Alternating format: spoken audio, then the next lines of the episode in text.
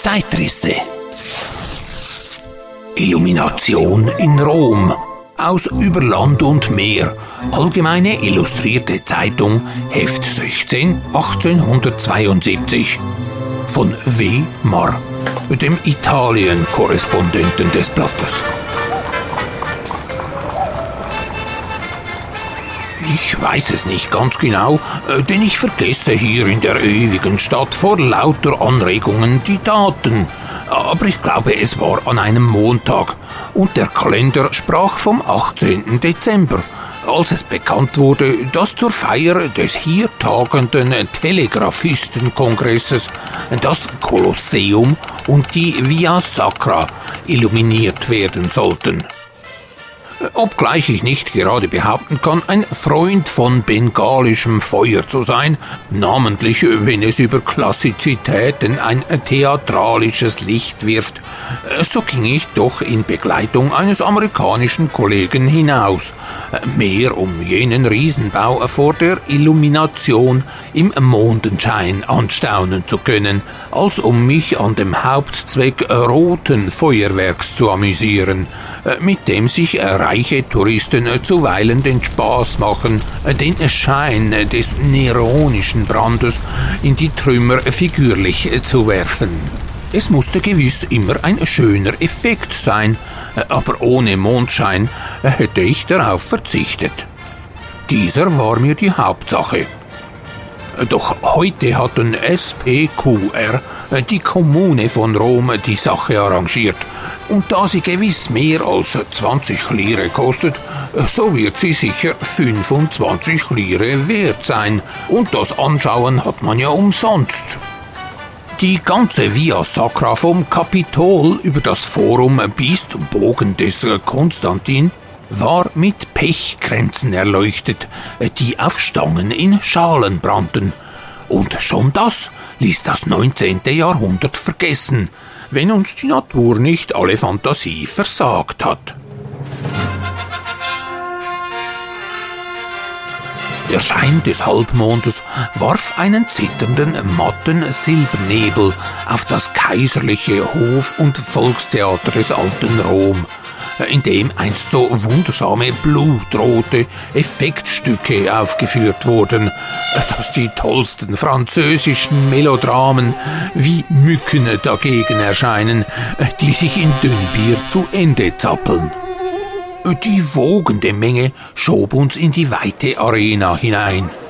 Über felsengleich zerbröckelte Steintrümmer, auf Rudimenten von ehemaligen Treppen kletterten wir bis in den ersten Rang hinauf und setzten uns nieder, wo in alten Zeiten die vestalischen Jungfrauen einst ihre reservierten Plätze hatten äh, und man sicher keine Journalisten geduldet haben würde. Die vestalischen Jungfrauen saßen jedenfalls weicher als wir, aber dafür müssen sie bedenklich härtere Herzen gehabt haben, um die damaligen grandiosen Menschen- und Tierschlechtereien in der Arena ansehen zu können. Stärkere Nerven hatten die verehrten Damen gewiss.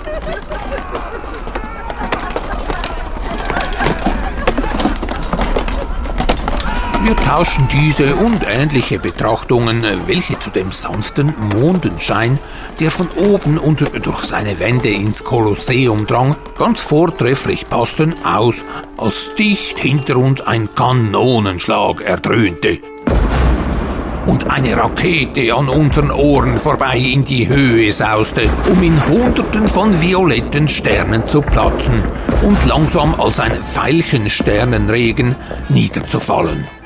Das war das erste Zeichen zum Anfang. Eine zweite Rakete übergoss die Arena mit einem roten Sternenregen und jetzt flammte es an hundert Ecken und Winkeln zugleich auf in blauen, roten, grünen, gelben und lila Farben. Und wo diese Lichtstrahlen in den Wölbungen aufeinander trafen, da schienen sie eine wogende Regenbogenflut zu bilden, und wie durch ein Prisma traten die ungeheuren Verhältnisse des Kolosseums hervor, als sollten sie selber mit Komödie spielen. Die Luft erzitterte vom Bravo-Rufen der Menge drinnen und draußen, und das Schreien draußen jagte die Nachteulen zurück, die sich im ersten Schlafe gestört hatten, flüchten wollen aus ihren Mauerritzen und nun wie betrunken innerhalb des Kolosseums hin und her flatterten. Und als die Lichter nach und nach erloschen, äh, welche seltsame Schatten, welche tolle optische Täuschungen zauberten sie aus dem Gemäuer hervor.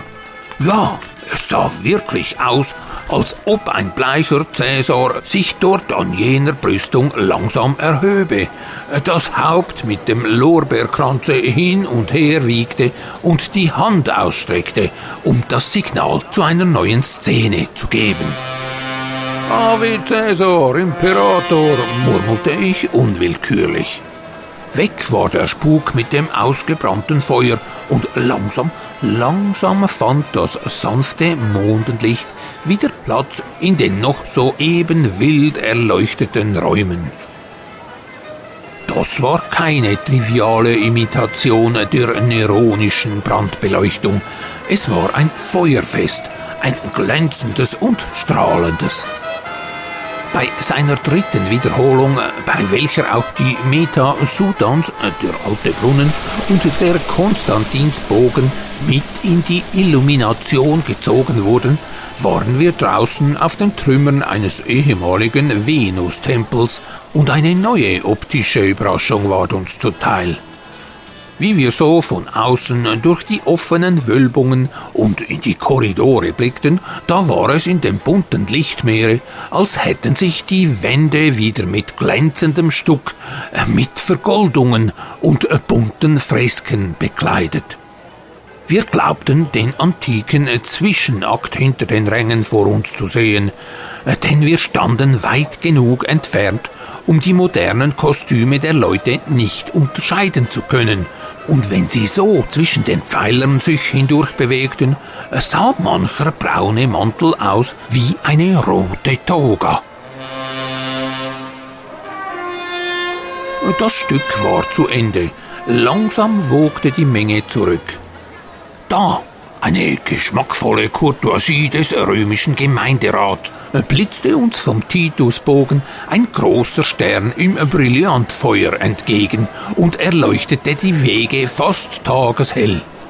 Und zur Linken flammte es blau auf von den Terrassen des Palatin, wo die alten Kaiserpaläste als Ruinen stehen und aus den drei mächtigen Wölbungen der Konstantinsbasilika zur Linken glühte es wie ein hochroter Opferschein.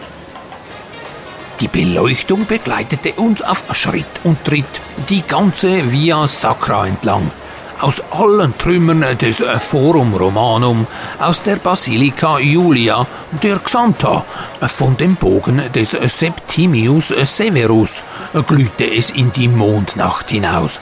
Und zuletzt warf der Turm des Kapitols nur ein wunderbar tiefblaues Licht über das ganze Forum. Und dann war es wieder Nacht über den alten Trümmern und über der Weltgeschichte, die da unten im Boden schläft. Ave Caesar Imperator äh, Morituri te salutant. Das war eine Ausnahmsillumination, eine von denen, wie man sie privatim nicht in Szene setzen kann.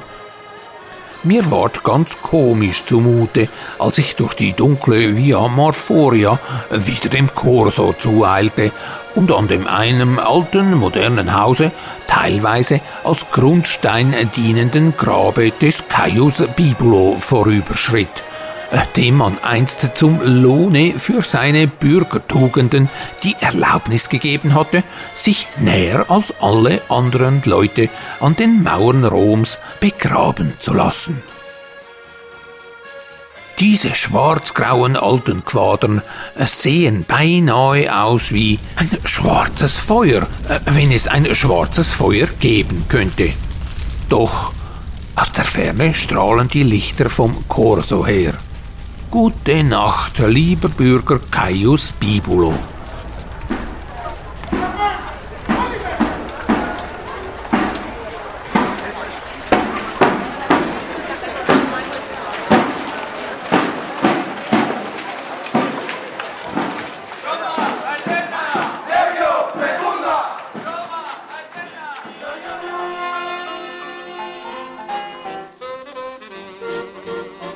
Die Flucht der Vestalinnen aus Rom.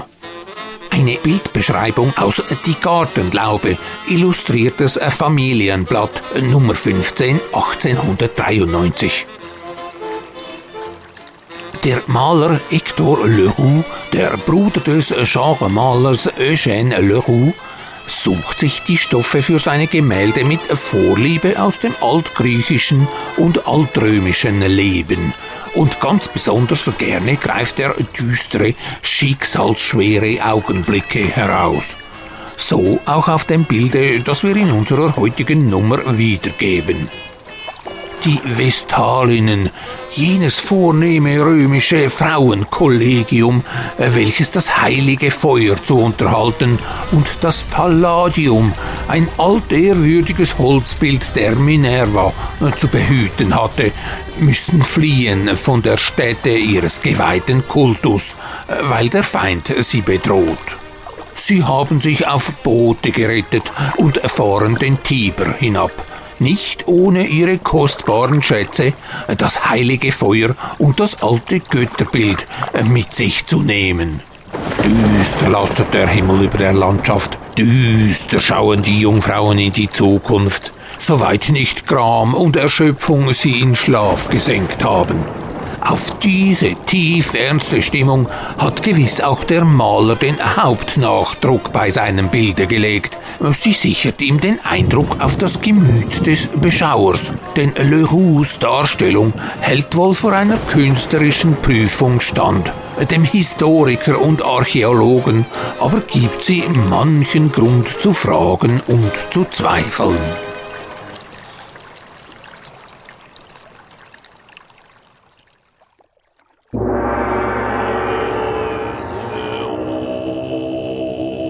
Ob sich der zeitreisende Tüftler Raffaelius Alva Grusser mit nachfolgendem Zitat, das in seinen mysteriösen Poesie-Pergamenten gefunden wurde, wirklich auf Feuerwerk bezieht? Aufgrund des Alters der verwendeten Tinte könnte der Professor die Feuerwerkerei tatsächlich schon lange vor den Chinesen entdeckt haben. Wer weiß, und äh, vielleicht hat er ja die Illumination, äh, gut deutsch den Einsatz von Licht zur dekorativen und künstlerischen Gestaltung, ebenfalls aus seinem Zeitreise-Zauberzylinder gezogen.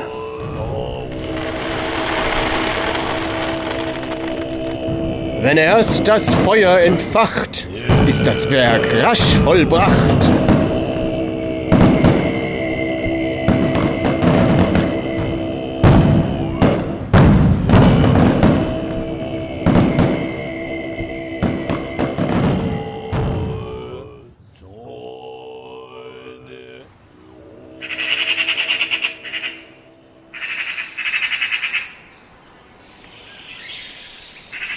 Charakteristik des September aus Schweizer Hausfreundkalender auf das Jahr 1913. Der September oder Herbstmonat ist der Mai des Herbstes. Sein Naturell ist vorherrschende Neigung zu heiterer Witterung mit warmen, trockenen Tagen.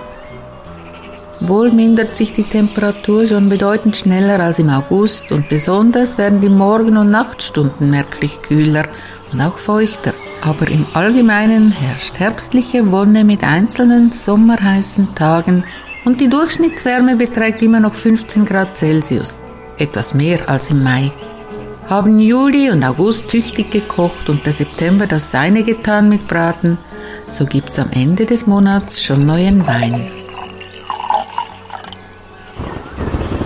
Bauernregel wenn im September Donner und Blitz dir dreuen, magst nächstes Jahr an Obst und Wein dich freuen.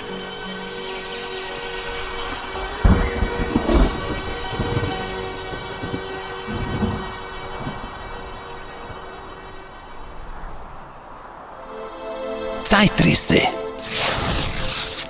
Illumination in Rom aus Über Land und Meer.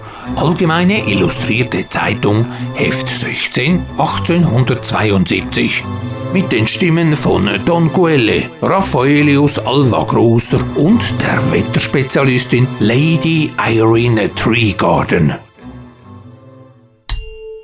Die Zeitrisse gibt es zum Abonnieren überall, wo es Podcasts gibt. Bei Spotify, Apple Podcasts etc. Auf YouTube und zeitrisse.ch. Dort versteckt sich auch ein Spendenlink. Gönnen Sie Ihren Lauschern eine Auszeit mit dem Zeitrisse Podcast. Wöchentlich neu.